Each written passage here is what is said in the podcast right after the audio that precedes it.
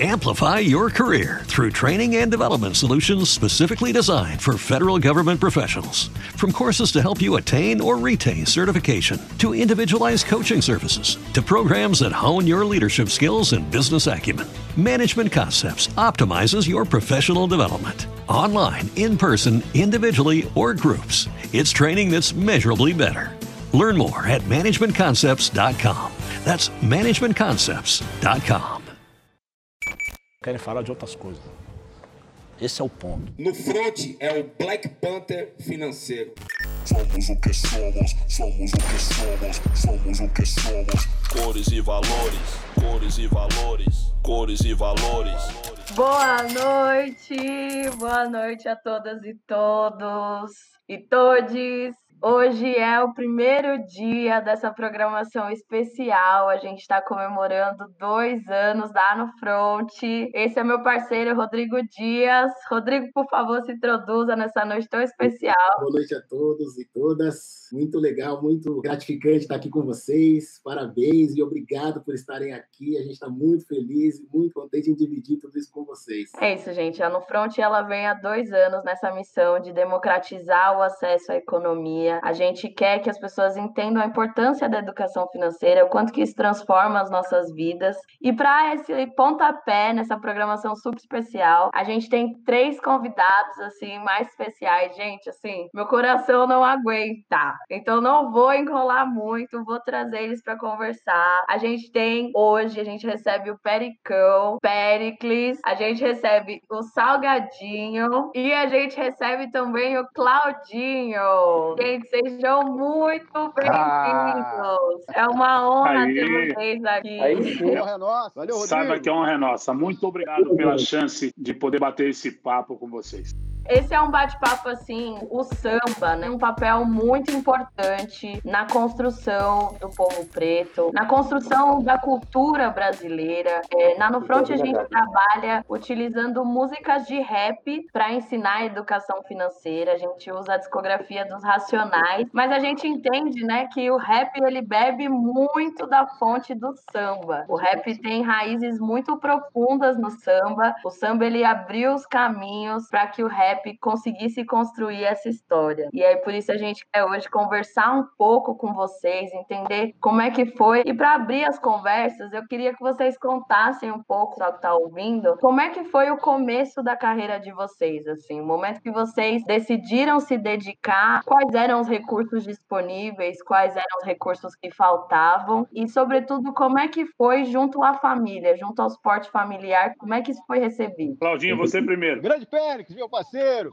gente, eu quero dar meu boa noite. É um prazer muito grande participar desse bate-papo virtual aqui. A gente falando das coisas da gente, uma oportunidade de ouro que a gente tem de colocar as questões da gente aí, discutir as questões da gente. Então, eu quero abraçar todo mundo aí, quem está assistindo a gente, tá? É um prazer e uma satisfação muito grande estar aqui. Bom, ó, contar um pouquinho da minha história, eu acho que não é muito diferente das histórias da, da galera que está envolvida né, nesse mundo, né? No mundo do pagode, no mundo da música. Porque é, a gente tem dificuldades, porque a gente vem de territórios precários, a gente vem da periferia, a gente não tem apoio. Falar que você tem financiamento, que você tem empresário lá no comecinho, eu estaria equivocado e não é bem assim. Então é assim, a gente é impulsionado, né, por um amor muito grande por tudo aquilo, né, faz parte da, da cultura da gente, né? O samba é, é, um elemento assim essencial na cultura, acho que da, da população periférica, dos negros, essa coisa toda. Então a gente é movido por isso, por um amor. E a gente, por esse amor, enfrenta todas as dificuldades. Então a gente começa tocando nos botecos, geralmente não ganhando muita coisa ou quase nada, mas a gente é, vai segurando a onda e o grupo monta um grupo ali e tal, o grupo vai crescendo, vai andando devagar. Aí, de repente, a gente começa a sair assim, dos bairros periféricos e, e caminhar para as regiões mais centrais, né, onde estão as grandes casas.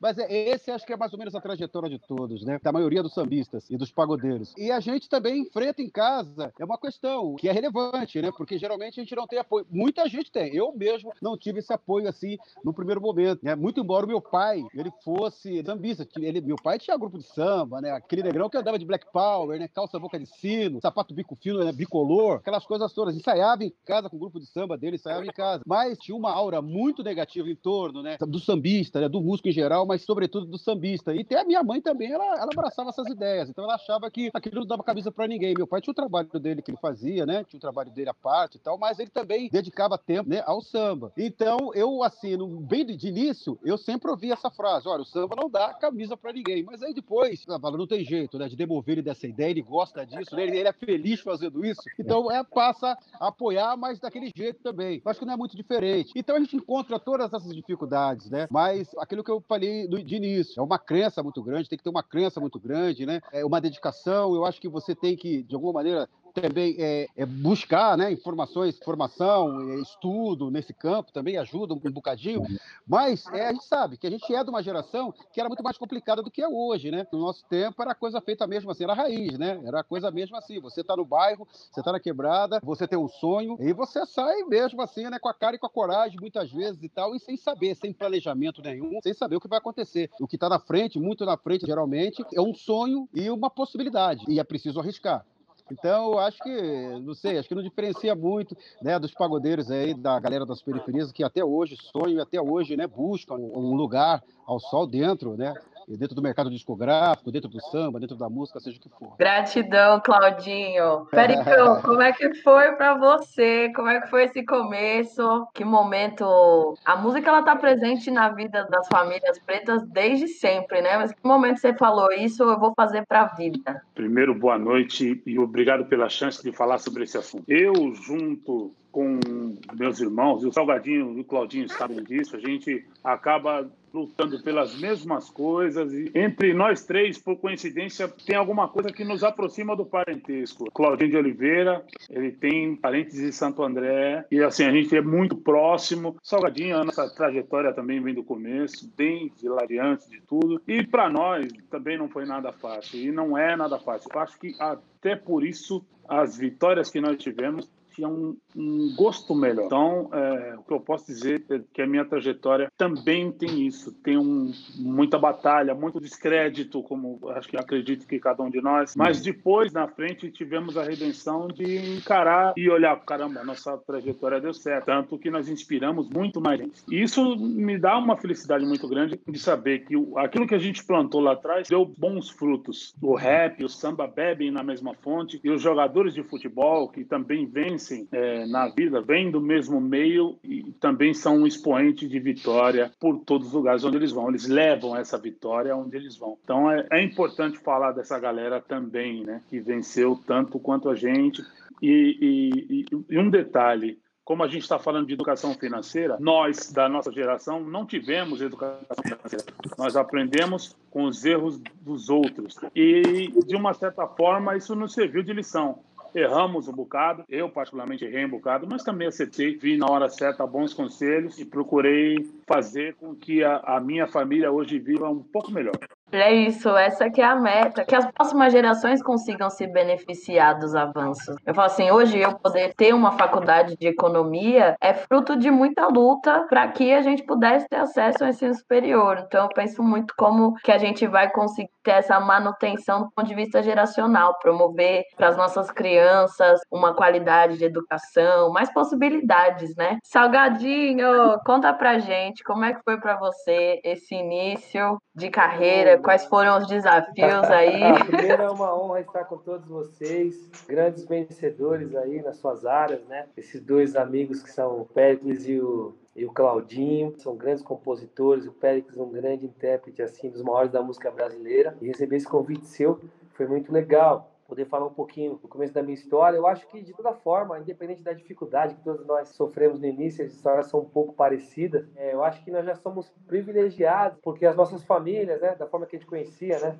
a, a família, às vezes não é pai, mãe, filho, mas tem algum tio que faz a figura do pai, a questão do amor, né? E o cuidado e eu acho que nós tivemos sorte de termos sido apresentados para a música, para o samba, e a partir daí as coisas começaram a se desenvolver de uma forma um pouco diferente, apesar das, das limitações do meu início, assim. Essa parte da minha família, minha avó tocar um pouco de cavaquinho, meu avô sanfona, aquela coisa da música simples, nada profissional, me aguçou assim para querer me aprofundar um pouco mais. E aí quando você vai atingindo assim a adolescência, né? O adolescente tem muito isso, essa coisa do, ímpeto que não dá para segurar. Tudo que eu sempre fiz na vida, sempre mergulhei fundo para me dedicar, sempre querendo aprender mais até hoje, né? Então, é, acho que foi um começo apesar da dificuldade, feliz, porque não dava para enxergar essa dificuldade. As coisas eram do jeito que eram e era assim que a gente conhecia, e o mundo para fora foi se apresentando para a gente na, na, caminhada, por nem sempre a gente ter oportunidade de ser apresentado para uma educação melhor, para uma situação diferente do que a gente está acostumado a viver, mas foi assim. Eu,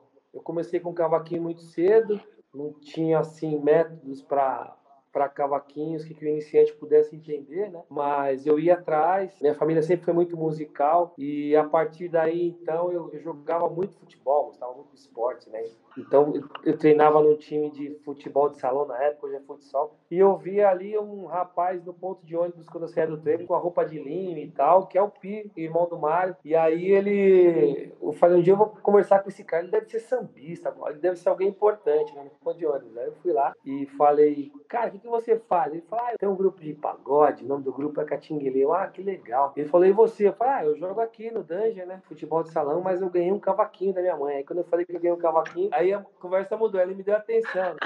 Ele falou, então, o nosso grupo só tem percussão, mas a percussão é muito boa. Tem um moleque da Zona Leste lá, que é o Nino, que toca repique de mão bem. O, tem o Woody lá que gosta de cantar os partidos altos. E você? Eu falei, ah, cara, eu sei tocar umas 10 músicas no cavaquinho. Ele falou, então você vai fazer um teste lá, o meu irmão o irmão dele trabalhava na FAG, né, o Mário. Meu irmão vai, na hora do almoço, um dia você vem na minha casa e canta uma música pro meu irmão. Aí eu nem pus aquilo na minha cabeça, passou, tal. Aí tinha um dia que eu não tava fazendo nada, eu falei, ah, vou na Sabará. Eu tinha uns 15 por aí, sei lá. Era novinho. Aí fui lá, cantei uma música e aí ingressei no grupo Catinguelê, que foi realmente a minha inserção no, no, meio musical mais profissional, né? Daí fomos pro Barracão de Zinco, fizemos um teste lá no barracão, a gente passou no teste, a gente, a gente conseguiu ingressar no mundo que era desconhecido e aí não parou mais. A gente lá no front trabalha muito uma chave de que assim, a gente precisa elaborar a nossa relação com o dinheiro, porque ela é problemática não só na escassez. A gente está muito acostumado com o lugar da escassez, a se virar, vender o almoço para pagar a janta, mas quando a gente não elabora a questão da educação financeira, quando a gente está na abundância, também tem alguns gatilhos que acontecem, né? Na juventude, por exemplo, a gente trata muito isso a partir da ostentação. Pessoas que ganham um salário mínimo e querem muito, parcelam em 12 vezes para ter um celular de 5 mil reais, para ter um tênis, para ter um casaco. Como é que foi para vocês a partir do momento em que começou a ter um retorno financeiro o samba? E eu queria saber se vocês lembram o que que vocês fizeram com o primeiro cachê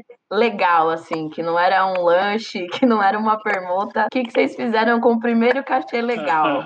eu, assim, primeiro dinheirinho legal que eu consegui ganhar, a gente tocava realmente por uma porção de, de mandioca frita, não nem batata frita.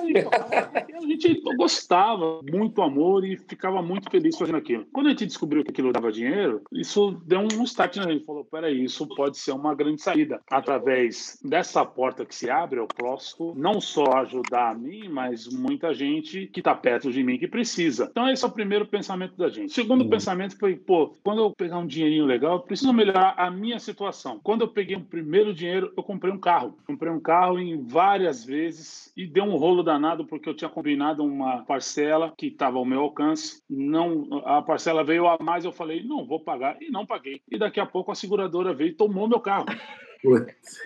Eu aprendi da pior maneira, mas aí eu fui, falei, não, isso não vai ficar assim juntei dinheiro, busquei esse carro. Aliás, com o dinheiro que eu tinha de entrada em um outro, aí eu tinha, em pouco tempo, eu tinha dois carros na garagem e a geladeira vazia. e aconteceu com vários de nós. Eu não tenho vergonha em dizer. Eu aprendi com os erros dos outros, mas eu também errei um bocado. Mas o primeiro dinheiro que eu ganhei, eu comprei um carro. E com esse carro, ele ajudou muito a minha família, por exemplo, porque a mãe do meu filho, na época, trabalhava e pegava ônibus e levava o meu filho para creche. Então, a gente se revezava nessa época e aí ela foi e, e com um carro ela poderia dormir uma hora a mais e levar meu filho para creche e depois ir para o trabalho. Então, o carro não foi por ostentação, foi por uma necessidade que eu acabei comprando, né? E outro detalhe importante, eu comprei esse carro e não, eu não peguei nele durante oito meses porque eu não sabia dirigir. O carro foi simplesmente para melhorar uma situação dentro de casa. Mas foi legal, foi bacana. Depois que eu também aprendi a dirigir, eu bati esse carro várias vezes em tudo quanto é poste, outro carro. Eu não sabia nada, não sabia dirigir, mas foi um aprendizado. Na sua fala inicial, você citou Santo André e tal. Esse carro aí, ele chegou aí lá no Cabeça Branca ou não? Esse foi, foi bastante. Ah, o Cabeça Branca, para quem está ouvindo a gente agora bater esse papo, Amplify your career through training and development solutions specifically designed for federal government professionals. From courses to help you attain or retain certification, to individualized coaching services, to programs that hone your leadership skills and business acumen, Management Concepts optimizes your professional development. Online, in person, individually, or groups, it's training that's measurably better.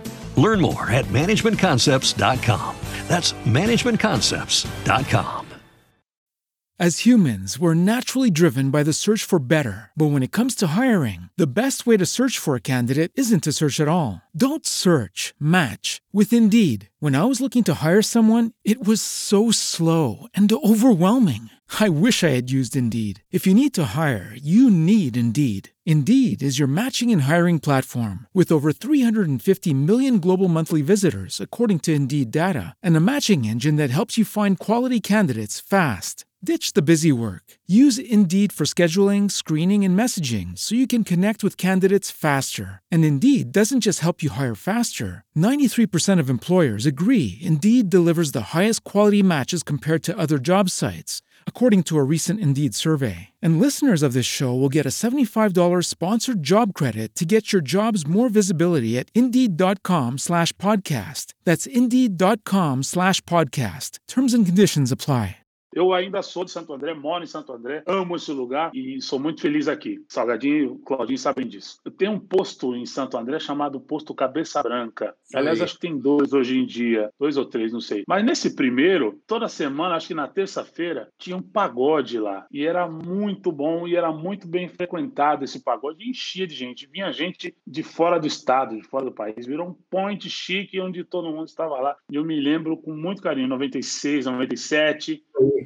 Isso aí. Nessa época que a gente fazia esse pagode lá e eu só tenho boas recordações dessa época, que foi também é uma época bacana, mas muita ostentação, porque a gente vale o que tem e desde esse tempo, desde antes, essa máxima prevalecia. Você vale o que você tem. Então, tenha a melhor roupa, tenha o melhor carro e faça o melhor que você puder.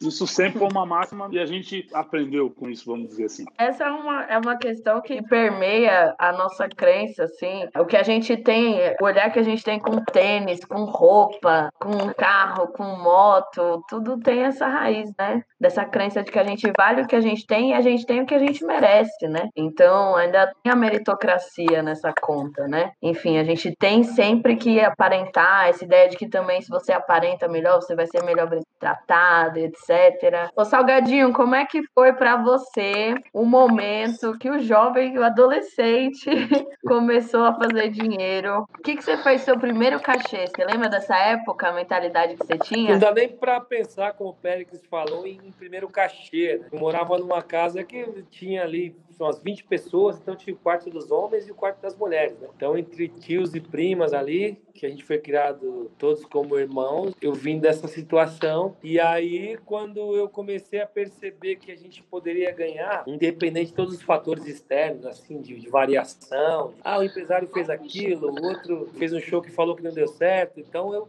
procurei ter minha reserva, comprar uma casa para minha mãe e para mim também, para eu poder morar. E aí a situação é, juntei um dinheiro, comprei uma casa que eu tive que terminar, né, para minha mãe. Comprei com a minha cunhada, metade do terreno era para minha sogra e metade foi a casa que eu fiz. Que no final eu acabei nem morando nessa casa. E aí também é, a gente, como músico da noite, era uma realidade. Como a gente foi mergulhando na questão do profissional, a gente foi tendo outras demandas, outros trabalhos, também outro valor que as pessoas dizem de mercado, né? E aí não dava nem para usufruir, né? O primeiro carro que eu tive foi o Voyage que eu comprei na loja do meu pai. Eu queria comprar um Gol GT, não deixou, né? Um Gol GT vermelhão bonito lá, comprei um Voyage. Primeiro foi uma Brasília Brasília verde, sem emoção, aquela, aquele verde, sem emoção nenhuma, depois foi Voyage, mas eu queria um Gol GT, né, cara? Mas não deu, porque meu pai, pô. E a gente nem parava em casa para usufruir disso, né? E foi mais ou menos assim. E depois eu me lembro que as músicas, eu sempre compus, né? Os meninos compõem, as músicas davam também um cachê diferenciado, assim, no final do mês. Quando eu ia no centro da cidade ali, na na época, então você comia uma coxinha e aí voltava para casa. Quando começou a andar mais, eu comprei a coxinha e deu para cortar o cabelo. Depois deu para comprar coxinha, cortar o cabelo, comprar um tênis. Aí depois não parou mais. Aí a gente falou, quer dizer que dá para ganhar dinheiro compondo e tal, mas os mecanismos eles foram se apresentando para nós assim no dia a dia. Ninguém chegou e falou: "Olha, filho, você tem que ir por esse caminho. Olha, meu amigo, a composição te dá dinheiro, você ser músico dá, também dá show, você tem que investir dessa forma, né? Então a gente foi aprendendo aí aos trancos e barrancos, né? Mas descobrindo o um mundo fora da periferia também, que era um mundo diferente do que a gente estava acostumado. E é essa admiração que eu tenho das pessoas assim, não só da minha geração, mas com outros periféricos aí, pretos periféricos, que puderam também. Hoje a gente está aqui até hoje com saúde, trabalhando bem. Eu tenho muito orgulho dessa geração aí, que hoje tem uma geração nova também, já chega mais preparado para isso, com a plataforma pronta, com as vias asfaltadas. Antigamente era só mata, agora já está tudo asfaltado. Então, isso, as dificuldades são diferentes hoje, mas foi prazeroso de toda forma começar essa trajetória conforme foi na minha vida. Isso é muito incrível, porque casa muito com uma coisa que a gente fala lá no front, Salgadinho. Sim, as metas são fundamentais para a gente conseguir investir, para a gente conseguir guardar dinheiro. Exato. Tem muito prazer imediatista. Se a gente não coloca meta. É, as nossas metas, no caso, aí era o dinheiro do dia, né? Mas você tinha a meta de dar uma casa para sua mãe, né? Tinha essa meta. Essa meta me ajudou na vida inteira. Isso, isso foi a coisa que mais me ajudou, né? E a partir daí passar a entender. Mas né, não tivemos um tutorial para falar, olha, você precisa parar, guardar investir. Não, a gente pensava no dinheiro do dia, que era difícil. Os dois falaram de uma coisa que é ninguém conta o caminho das pedras. Ninguém conta que você ser compositor dá para ser, dá para você fazer dinheiro sendo compositor. Como que você faz para aumentar o valor do seu show? Como é que foi isso para você? Em que momento que você entendeu como é que o sistema funcionava é, e começou a se organizar dentro assim, disso? O meu primeiro dinheiro, eu lembro, não foi assim por responsabilidade. A primeira proposta de uma gravadora gravadora, de uma grande gravadora, e aí que me pagou lá alguma coisa, né? Que eu não sei nem por que pagaram, mas era alguma coisa contratual, e pagaram alguma coisa para o grupo, né? Alguma coisa. Eu peguei essa grana e consegui pagar o meu apartamento que estava completamente endividado. Nessa época eu morava na, na, lá na Carvalho, lá na Zona Leste. Então foi um alívio, assim, muito grande, né? Mas aí logo em seguida, o Soeto demorou um pouquinho para acontecer, essa coisa toda e tal. E aí, é, quando a coisa engatou, né? E que entrou aí, entrou um dinheiro mesmo, agora fala, esse é meu, porque aquele era do apartamento, esse agora é meu mesmo. Eu comprei um carro, eu peguei o Jorge Hamilton, viu, Jorge Hamilton? Valeu. Me levou numa loja de, de automóveis importados. Na loja do Meinha. Na loja do Meinha. Aí começou uma coisa muito louca, porque o que aconteceu, né? Eu, quer dizer, um pretinho, um preto de periferia, lá, lá da Zona Leste, lá do fundo da Zona Leste e tudo mais e tal, e andando de carro importado, então eu comecei a entender muita coisa, se intensificou, na verdade, né? Então, se a gente já tinha uma polícia ostensiva na quebrada, né, aquela parada toda, com o carro importado, então a polícia ficou mais ostensiva ainda, né? Então você saía, você tomava muitas blitz, era uma coisa muito, muito louca. E em algum momento, também a questão da, da, da, é, me passou pela cabeça a questão da ostentação.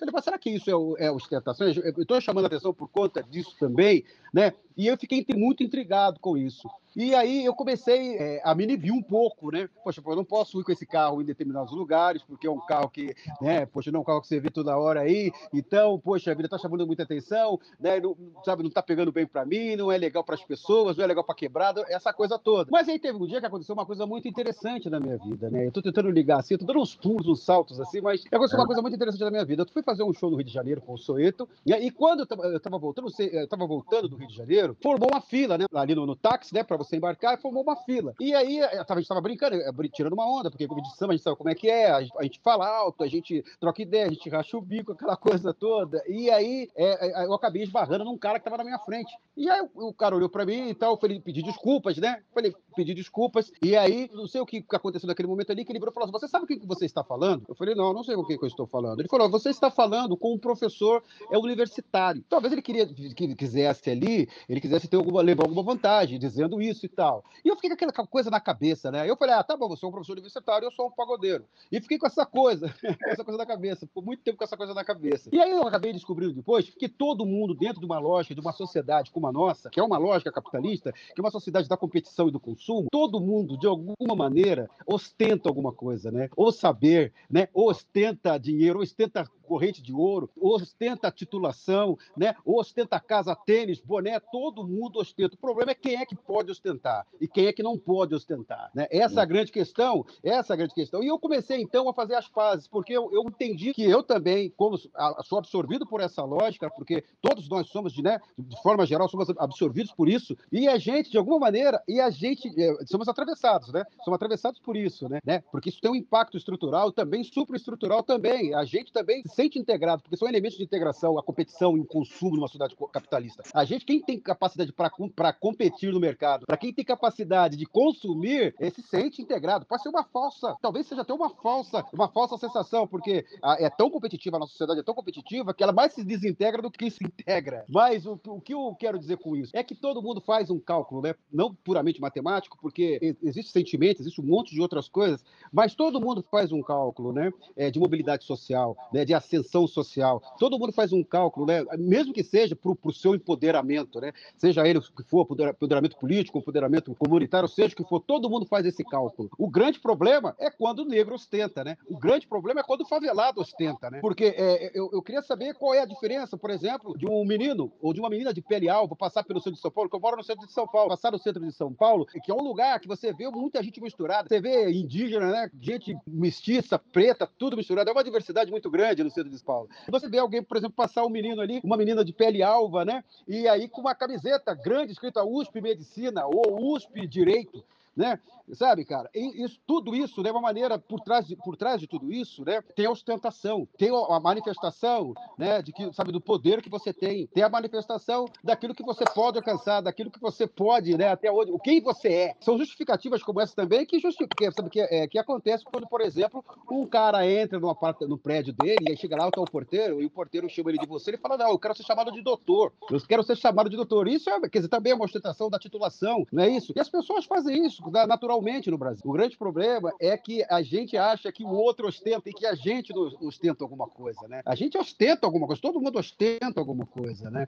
E é legal a gente entender que a gente está nessa lógica, que a gente está dentro, absorvido por essa lógica capitalista e que é estrutural, não tem como. A própria educação, se a gente for pensar a educação, por exemplo, vai, é, que ilustra bem isso, né? A educação de base, né? Ela é conteudista, né? Então, ela é focada, né? Para competição no vestibular e também para projeções, né? De estabilidade profissional, né? De estabilidade econômica, financeira. Nem todos os sonhos eles se concretizam no Brasil para a maioria dos brasileiros, mas é uma fábrica de sonhos. É. Num segundo momento, você chega no exame no nível superior e chega lá, né? Você vai ver que é o seguinte: as pessoas estão tentando formar os melhores profissionais que vão competir no mercado. Então, você vê como é que é uma coisa, sabe, estrutural mesmo, né? Do ponto das normas, das práticas internas das instituições e da relação sistêmica, né? Entre essas instituições, né? É assim que funciona e impacta todos nós. Todos nós, em algum Sim. momento, nós temos as pazes com isso. E é logicamente, eu defendo o consumo consciente, mas o consumo consciente demanda uma outra, uma, uma outra estrutura institucional, uma outra educação. demanda a gente ter o um mínimo, né, Claudinho? Nós temos é que formar,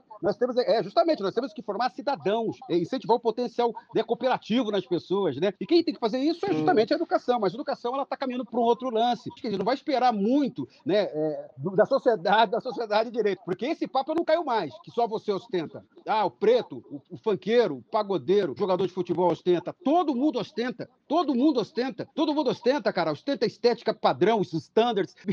ostenta tudo, cara. É verdade. É ostenta tudo. Ostenta tudo nisso, cara. Então, é essa, essa é a grande loucura. Tá né? tudo bem a gente querer ter qualidade de vida. Eu acho que essa é uma coisa muito importante, né? O Ile Aie já falava, acho que na década de 70 ou 60, se o poder é bom, eu quero poder também. Então, eu acho que tá tudo bem a gente querer viver bem, a gente querer ter qualidade de vida, e é uma reflexão fundamental essa que você está fazendo.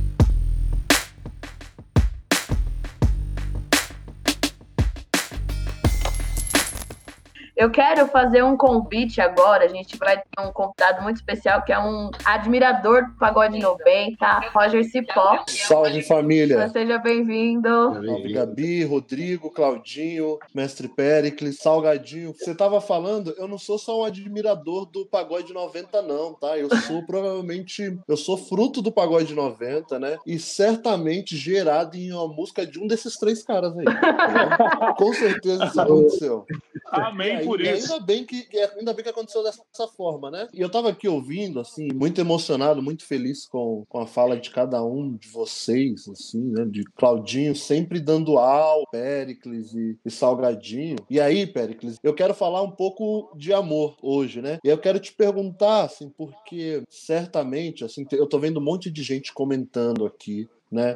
E eu fui gerado, né, na década de 90, eu sou homem de 91, sou menino, mas acho que tem uma coisa muito interessante no pagode da década de 90, é que algumas gerações, não só a geração de 90, mas as gerações desse momento também, vivenciam a experiência de pagode, falando de amor, de afeto, que vem dessa fonte, assim. Minha pergunta para você, Pericles, eu queria que você falasse um pouco sobre, é como é, como que você se sente construindo, né, ou ajudando a construir uma geração de pessoas pretas que falam muito de amor, que fala de afetividade, que fala de carinho, que fala de decepção amorosa, que fala de amor na sua complexidade. É sempre muito bom poder bater papo com pessoas que pensam como a gente pensa, mas que veem na nossa trajetória um exemplo de, de sucesso, de perseverança. Bom, o, o, falar de amor é importantíssimo porque nós, nós somos de uma geração, muitos de nós sofreram com relação abusiva dentro de casa, pais e mães se degladiando todo dia, não era nada legal o que acontecia. Vejo muitos dos meus aproveitando dessa temática para usar nas músicas músicas para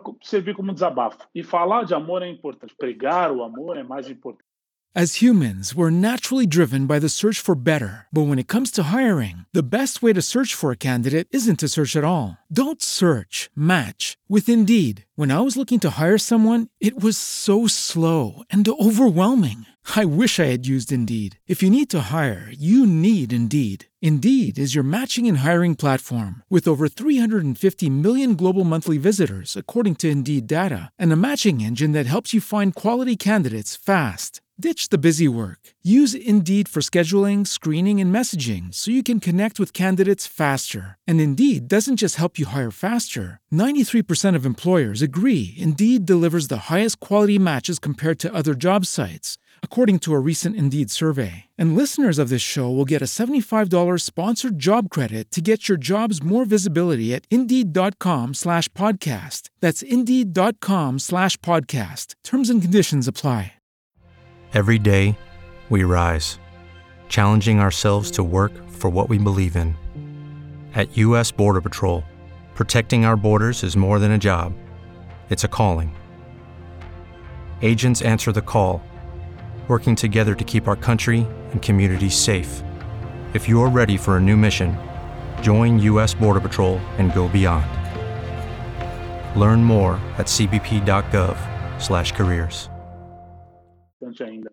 E é isso que todos nós da nossa geração fizemos. E inconscientemente surgiu uma geração seguinte cultuando esse amor, né? falando muito mais de amor. Lógico que a gente viveu, algumas deram certo, outras não. E é assim que é a vida para todo mundo. Mas falar de amor do jeito e, por exemplo, nós falamos, Salgadinho fala, as músicas dele têm um lirismo que nos emociona, são belíssimas canções, falando de amor, do jeito que a gente aprendeu a falar de amor, com os que chegaram principalmente antes da gente, né? O Arlindo Cruz, o Amigo Neto, o Mauro Diniz, o Reinaldo Príncipe do Pagode, a maneira com a qual eles falavam de amor impulsionou a gente para aprender e seguir em frente também e colher esse resultado que a gente vê hoje. Então, é muito prazeroso porque a gente falando de amor, a gente não quer que aconteça para o outro o que aconteceu para a gente de ver tristeza, de ver briga dentro de casa, como muitos dos nossos. Pô, que bonito, bonito demais. Obrigado, Péricles. Claudinho, eu estava aqui falando de amor com o Péricles, sobre a importância do,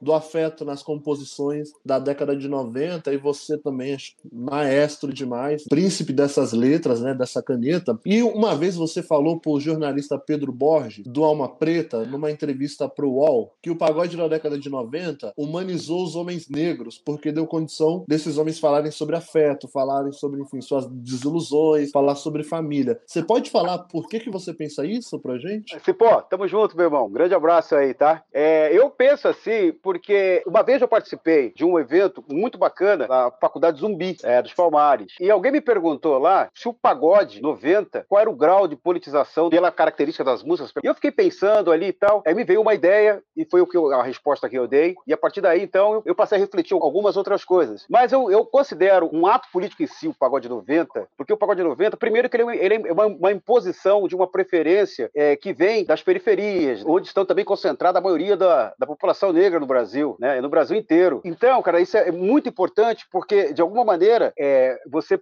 pode imaginar que um fenômeno como esse, ele tenha, ele possa humanizar não apenas o negro na periferia, mas também uma periferia inteira, né? Uma periferia inteira que está isolada politicamente, né? Uma periferia de invisíveis, praticamente de invisíveis, na, na maior parte dos casos, nós temos 43 milhões de invisíveis no Brasil. Então, quer dizer, foi uma forma também de humanizar, porque o, o que acontece? Ali as pessoas são vistas, né, como brutas, né? As pessoas ali são vistas como pessoas que não amam, não, que não sonham, né? E elas perdem a humanidade, né? Então, é, é uma redição, a gente tem uma redição tradição aí de um tipo de pensamento pesado e colonial e que tira a sua humanidade, né? Sobretudo do negro, tira a sua humanidade, né? Então ele é alguém, ele é algo, é homem, mas não do ponto de vista né, da humanidade genérica, mas ele é apenas um, um, homem, né? Apenas um homem que não rompeu com a natureza, né? Portanto, né, ele não tem consciência de si, né? Ele não pode amar, ele não pode, ele não pode pensar, não é isso? E quem pode é o, é o verdadeiro sujeito, são os brancos, o sujeito de si, que são os brancos. Nós somos apenas escravos do desejo desse sujeito, né? Desse sujeito de direito, né?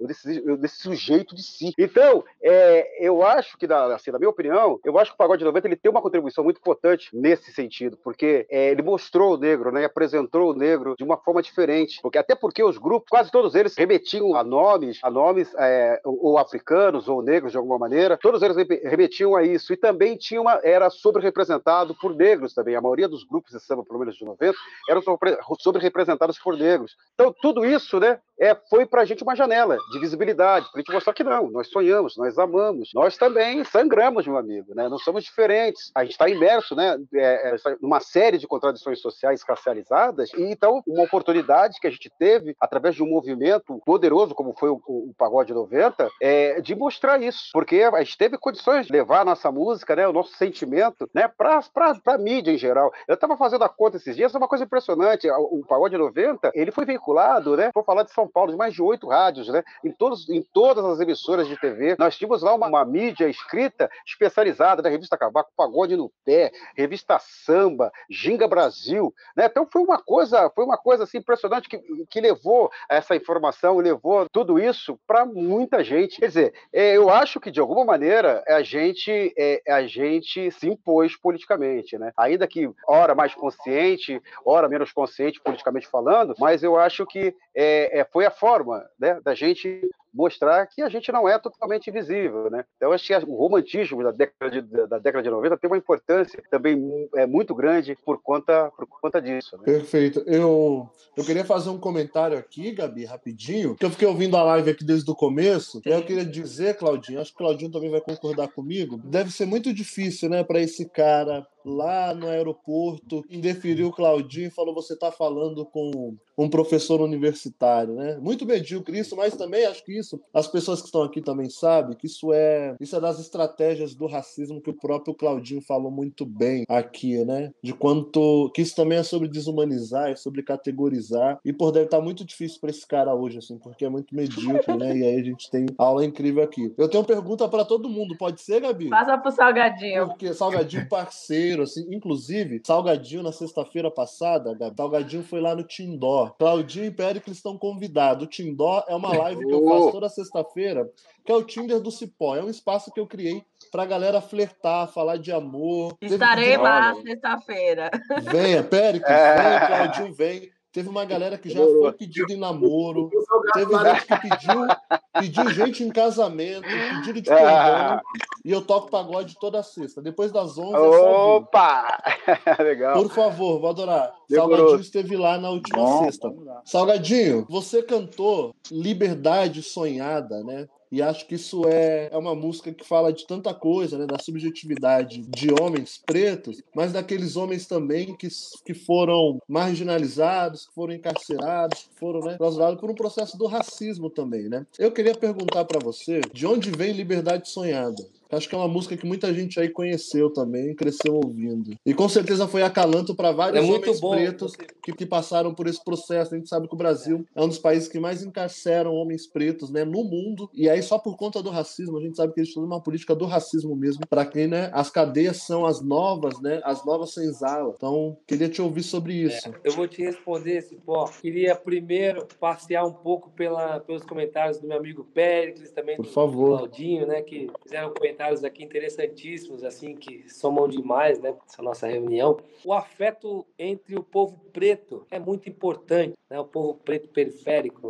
porque, assim, apesar de todas as mazelas da, das nossas famílias, assim, meio que desconstruídas dos padrões normais da, da, sociedade, a gente conseguiu cantar o amor aí nas propostas das nossas músicas, né? E essa música também, Liberdade Sonhada, é uma forma de, de cantar a partir da visão do outro, né? E uma música maravilhosa, que é do Edu, Juninho do Banjo e Salgadinho. Nós, nós juntamos ali em prol de falar que é a nossa visão acerca de pessoas próximas nossas, né? Que já sofriam esse tipo de mazela aí. Eu tive num outro período, antes da gente conseguir viajar o Brasil inteiro, visitando vários presídios, delegacias, femininos, masculinos, e a gente sabe de histórias de muita gente inocente que está ali presa, e na maioria das, dessas pessoas, pessoas da nossa gente, da, pessoas negras, pessoas pretas.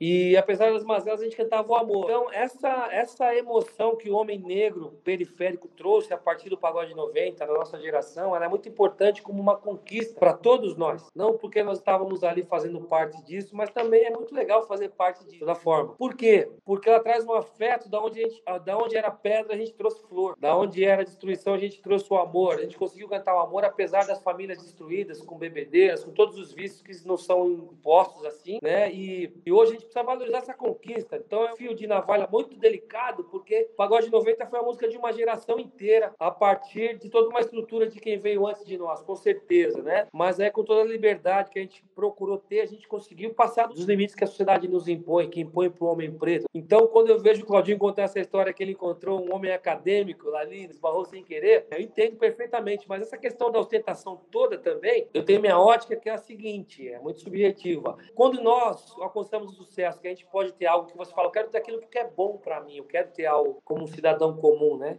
Vamos tirar a raça do meio, vamos tirar a etnia. Quando você tem uma conquista que para algumas pessoas é tido como ostentação, na verdade você quer ter algo bom, mas aquilo quando ele leva para outras pessoas a, a, motivação de poder ser igual e falar eu quero conquistar aquilo também, porque o Claudinho pôde, Pérez pôde, o Salgadinho pôde, o Cipó. Então é muito mais que uma ostentação, é aquilo é uma motivação. E é aí que nós começamos a enfrentar os problemas com os verdadeiros poderosos que governam esse mundo. Então, o lugar do preto é na periferia, pedinte. Quando você tem um sucesso como você tem o rei da voz aqui, o Péricles, quando você tem o príncipe das composições, o cara totalmente tem o lirismo, é incrível. Quando você tem uma figura como eu também, que teve a sua parcela de sucesso, isso traz incentivo para quem vem depois. Então, eu acho que isso torna o mundo muito melhor. Quando eu falo, falei do grupo aqui, a gente tem um grupão lá muito legal, que é o com Excelência Negra. Nós temos pretos lá de várias religiões, de vários segmentos, que estão ali por causa do afeto que a gente a gente conseguiu impulsionar é, na semana passada um acadêmico para ser o Twitter mais comentado do, da segunda-feira no, no, Roda Viva que foi o professor Silvio. A gente conseguiu dar um passo grande a rede dele no dia ele estava conseguindo acessar tinha 400 seguidores né? Em duas semanas tem lá 100 mil seguidores. É uma conquista Olha preto eu acho isso muito importante. É esse alcance que a gente tem que pensar em ter né esse pó. a música Liberdade Sonhada é todo esse contexto de tirar o homem da situação e levar o homem para o sucesso. Você pode ter sucesso né cara? Então nós estamos estamos aqui como base de apoio. Ai, Roger, assim, muito, sua contribuição é fundamental. Estou muito feliz desse momento. É, mas quando a gente fala de futuro e de prosperidade, a gente precisa de falar de afeto, tanto quanto a gente precisa falar de organização em relação ao dinheiro, né? Mas o afeto ele tem um lugar de humanizar a gente, de fazer a gente acreditar no, no futuro, que é um negócio assim fundamental para a gente conseguir construir uma história melhor para as próximas gerações. Roger, tô muito feliz com a sua participação. Tô muito assim, pô, e eu tô realizando um sonho, não meu, né? Um sonho de várias pessoas da minha geração, que é estar junto, né? E que é também inclusive criar essa ponte. Quero te parabenizar, Gabi, Gabi e Rodrigo, pelo sucesso da No Front. E o sucesso da No Front não é sobre dinheiro somente, né? É sobre como que a gente cria um espaço de educação sobre os nossos recursos, entender que os nossos recursos também estão para além de dinheiro e que é importante, que é só a nossa comunidade. A gente está num momento muito difícil, mas há 400 anos é um momento muito difícil para as pessoas pretas, né? Nesse país. Nesse momento é. um pouco mais tensionado, né? E aí ter condição de construir coisas junto, ter, por exemplo, uma hora aqui, que a gente pode esquecer que a gente está no meio de uma pandemia, que o Brasil já é um dos países que mais perdeu gente para um, um vírus, né? Ter esse momento de fuga e de construção de respiro é importante. Então, parabéns para todos nós aqui que estamos construindo isso e para todo mundo que está assistindo a gente nesse momento. Gratidão demais, Roger.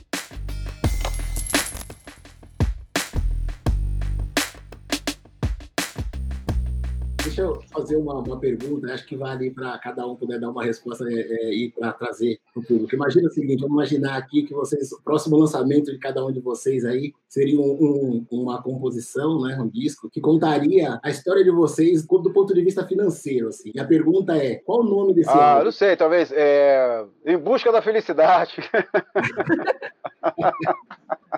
Boa. Bom, eu estou para gravar um álbum, temos vários nomes, mas não, não temos um definido ainda. Mas se eu pudesse gravar um álbum e ele tivesse a temática dessa reunião, o meu álbum seria um mais um é igual a três. é igual a dois, é igual a três, porque uhum. é, é assim que eu me sinto em relação à minha família, que me impulsiona a sempre querer ser um cidadão melhor e a dar mais como a gente está falando não só de, de, finanças, mas de afeto principalmente, Sim. quem ama luta para dar uma ação melhor para os seus, é, o afeto pela minha família me, me impulsiona a querer conquistar hoje financeiramente para dar um conforto para essa minha família. Então, o álbum seria um mais um é igual a três. Um, um, bom nome também, é, não chega aos pés desse, desse do, do, Pericles, mas um bom nome também poderia ser ser além de ter. Foi pra você, Salgadinho. Amar, ter e ser. Eu queria é, convidar uma pessoa aqui para o nosso. A gente está caminhando para o final, mas trazer uma pessoa que acho que vocês têm muita história junto, em comum para contar e tal, muita resenha e tal, muito samba junto. Trazer aqui para ver se vocês conhecem esse cara. Vamos ver. Quem será? Olha, gente, é, para quem não conhece, conheça a história desse moço. É, palavras muito rápidas no front, Gabi, Salgado, Cláudio, Roger. Um prazer te conhecer, poeta incrível e pessoa maravilhosa, Periclão. É, eu sou o fruto fruto do pagode, tá? Eu fui expulso da escola quando eu era hold do Exalta Samba, em 1996. Eu quero simplificar para vocês é, que estão assistindo a importância que o pagode tem na cultura popular brasileira. Eu trato o pagode para mim assim como é a NBA, o basquetebol nos Estados Unidos, que é um lugar onde eu frequento, tenho As humans, we're naturally driven by the search for better. But when it comes to hiring, the best way to search for a candidate isn't to search at all. Don't search, match with Indeed. When I was looking to hire someone, it was so slow and overwhelming. I wish I had used Indeed. If you need to hire, you need Indeed. Indeed is your matching and hiring platform with over 350 million global monthly visitors, according to Indeed data, and a matching engine that helps you find quality candidates fast. Ditch the busy work. Use Indeed for scheduling, screening, and messaging so you can connect with candidates faster. And Indeed doesn't just help you hire faster. 93% of employers agree Indeed delivers the highest quality matches compared to other job sites, according to a recent Indeed survey. And listeners of this show will get a $75 sponsored job credit to get your jobs more visibility at Indeed.com slash podcast. That's Indeed.com slash podcast. Terms and conditions apply. Negócios hoje no exterior muito por culpa, por causa e pelo motivo do pagode. Que é por isso que eu tenho que agradecer e lembrar, Claudinho, quando eu te vi chegando com uma Mercedes preta, linda, linda, linda, no consumado da cerveja, eu olhei e falei, não é o vocalista, ele tem um carro desse. O que será que ele faz? E eu entendi o que era o valor da composição, dos direitos, na obra. Salgado, em uma ocasião mais à frente, nos encontramos nos Estados Unidos. Não sei nem se ele vai lembrar disso. Foi por acidente que eu fui parar num show do Salgadinho lá na Flórida. E ele estava correndo para fazer tudo dar certo, e aí estava com problema no som. E eu meti a mão e falei, velho, deixa que eu resolvo isso daqui. E comecei a arrumar o som dele lá pela importância que era para ele fazer aquilo, mas o cachê não dava para levar uma equipe completa e ele estava desamparado naquele momento. Eu era apenas um, um, antigo hold sentado ali, mas eu não tinha como abandonar essa missão. E Pericles é absurdamente como é importante a sua vida na minha vida. Me emociona falar isso para vocês, porque pobre da periferia, ele precisa entender a importância do fazer a conta, saber a matemática da vida. E o No Front, essa reunião, e o que o Pericles me ensinou na época do Exalta, no ônibus, eu lembro desse primeiro carro dele, o Renault, que ele comprou e a ex-esposa dele que dirigia, levando ele para o ponto de encontro. E é muita história, é muito sofrimento, é muita luta. Eu lembro das histórias do Soeto, em outras ocasiões, quando eu conversei com o Belo, pelo que ele passou injustamente, é quando o Cipó fala que é com relação ao encarceramento, e assim como o Salgado, aqui da Pedreira, Zona Sul, eu de Admira, Maricanópolis. Então, quando isso acontece, quando essa reunião acontece, isso é o pagode. E o pagode pagode, para mim, foi o meu diploma, que hoje eu me considero um profissional qualificado, vencedor, bem-sucedido, a ponto de fazer muitas coisas no Brasil e fora do, do Brasil, muito pelo que eu aprendi na economia, e ver os acertos e os erros que eles contaram aqui e tentar traduzir isso para minha vida de uma maneira melhor. E a única maneira de eu dizer é muito obrigado no front, muito obrigado Salgado, Cláudio, Roger e Periclão sem palavras. Eu devo muito a vocês, é por isso que eu estou é, literalmente trabalhando hoje, inclusive, num projeto que é um documentário em contar essas histórias que nunca foram contadas. O Salgadinho sabe disso. E vocês vão receber meu telefonema muito em breve. A gente já começou a produzir isso e, infelizmente, tive que buscar ajuda fora do país porque o brasileiro não entendeu há dois anos que esse, que esse projeto era importante e ainda bem que um negro americano olhou e falou: Eu vou te ajudar, porque eu entendi a importância cultural do que é o pagode no Brasil. Então, muito obrigado. Eu espero poder voltar ao No Front para contar mais sobre o que eu venci na vida por culpa destes daí. Herbert, gratidão. A gente vai fazer uma live com você para a gente trocar uhum. mais ideia.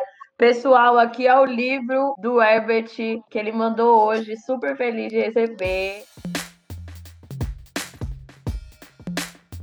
E é isso, a gente está aqui para recontar essas histórias, para que a gente consiga dar visibilidade para essas histórias, que a gente consiga melhorar esse apoio geracional, né? Não só pelos que vieram, mas por todos aqueles que virão. Para a gente encerrar, eu queria que vocês trouxessem assim, o que, que vocês diriam para vocês mesmos lá atrás, no comecinho, assim, o que vocês aprenderam hoje, qual é a dica que vocês dariam para vocês mesmos que pode funcionar para alguém que que está começando, para alguém que está querendo entrar nesse mercado agora, valorizando a nossa cultura e respeitando quem já veio antes, né? Quem pôde chegar onde a gente chegou. Herbert primeiro. Ser grato eu acho que gratidão é uma coisa muito difícil para a gente que nasce do sofrimento, porque a hora que a gente chega, como o Salgado bem colocou, em posições é, de esferas outrora diferente, a gente vem com muito pesar, com muita dor, e é difícil lidar com tudo isso. E nas horas mais difíceis, a gente precisa entender que faz parte do processo, a gente tem que ser resiliente. Então, ser grato, para mim, é o que eu deixaria. Precisamos e devemos lutar para que a gratidão esteja presente. Eu não só agradeço hoje, como eu acho que a gratidão é o que o pagode me trouxe. Eu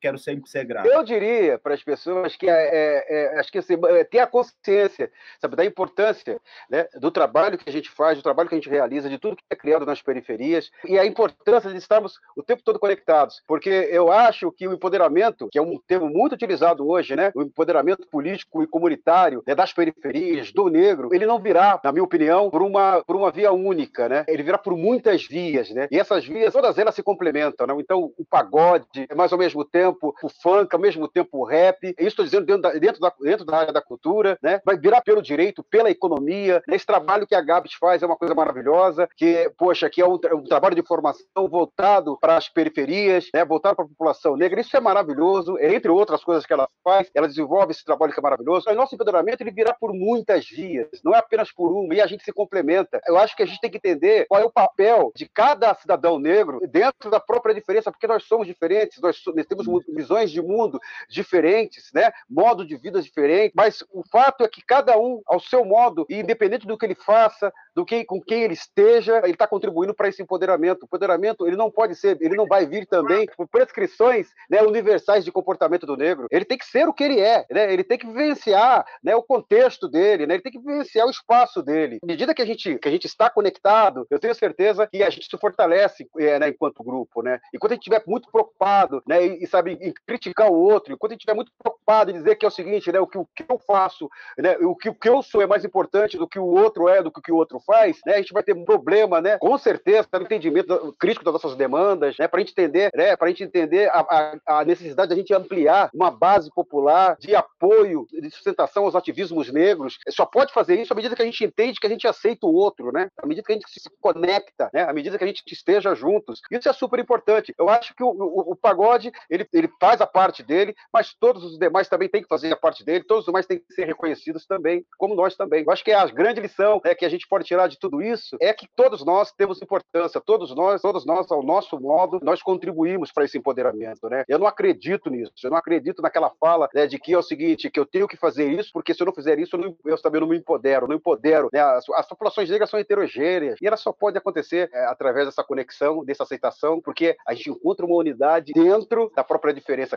Eu queria aproveitar para ver se eu consigo, talvez eu consiga, só para terminar aqui, que é uma coisa muito, muito bacana, né, da, da Audre Lorde, né? Ela tem uma poesia, né, é, Casa da Diferença, que é uma coisa interessante para a gente pensar também, né, as nossas questões, né? Que é mais ou menos assim um trechinho, né? A Audre Lorde, ela é uma, ela é uma escritora e poetisa caribenha americana, né? E ativista civil, que ela diz mais ou menos assim: ser mulheres juntas não era suficiente éramos diferentes. Ser garotas gays juntas não era suficiente, porque nós éramos diferentes. Ser negras juntas não era suficiente, porque nós éramos diferentes. Ser negras sapatonas juntas não era suficiente, porque nós éramos diferentes. Levamos tempo para perceber que o nosso lugar era a própria casa da diferença e não a segurança de uma diferença particular. Eu acho que a grande mensagem que a gente tem que deixar aqui é que nós somos diferentes e nós temos que entender essa diferença, porque senão nós não avançamos na luta de enfrentamento contra né, o racismo e a injustiça racial no Brasil. Quero dizer também que nós estamos juntos, rapaziada. Um grande abraço. Já vou deixando aqui um grande abraço. Dizer que eu sou pré-candidato também a a vereança de São Paulo pelo PDT, e estamos juntos nessa onda e lutar para nossas coisas,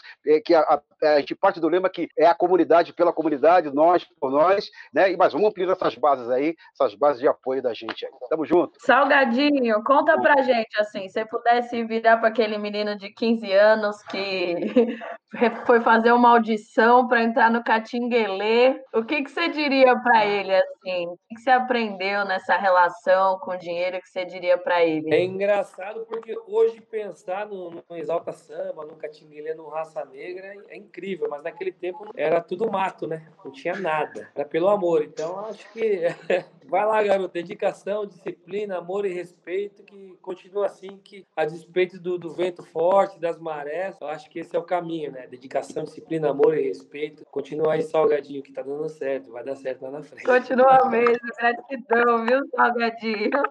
Ô, Roger, quero que você se inclua, assim, antes de você imaginar. Não sei se você já imaginou estar tá numa live como essa. Eu já imaginei um camarim com, com esses caras né? Já vivi show, mas essa live não. Essa live não. Principalmente falando desse tema. E eu tô muito feliz, Gabi. Muito feliz da gente dar esse passo. E é um passo de encontro mesmo à nossa comunidade, né? Acho que eu saio desse encontro aqui muito fortalecido. Né? Muito fortalecido por conta disso. E aí, cara, tipo, acho que eu diria, e aí eu vou dizer, não só pro, pro, pro menino que eu fui, mas vou dizer pros homens pretos, que assim como nós, também as mulheres negras, porque isso aqui é uma conversa de pessoas sobreviventes, né? A gente vive um país que mata um homem negro a cada 23 minutos, isso é muito sério. E a única causa desse extermínio é o racismo, né? A gente vive um país que as mulheres negras ainda têm, tipo, a violência como, como possibilidade e ainda tem o serviço doméstico como a única opção. E aí mulheres que precisam deixar suas casas para limpar a casa de outras pessoas e ainda acaba perdendo seus filhos. Isso é muito sério. Isso é muito sério. Isso é muito terrível. Mas a gente faz parte de um movimento que subverte essa ordem, né? Que subverte essa ordem, é, falando de amor, dando conforto para essas pessoas, né? Tá no ônibus todo dia e tá ouvindo Péricles no fone, né? Sete horas da manhã é o Péricles que acompanha, né? É a Soeto que acompanha, é o Salgadinho que acompanha as nossas mães, né? Os nossos mais velhos. Então, eu quero dizer que estou feliz por isso, assim. Aí dizer para todo mundo que ainda com muita dificuldade, ainda com muita violência,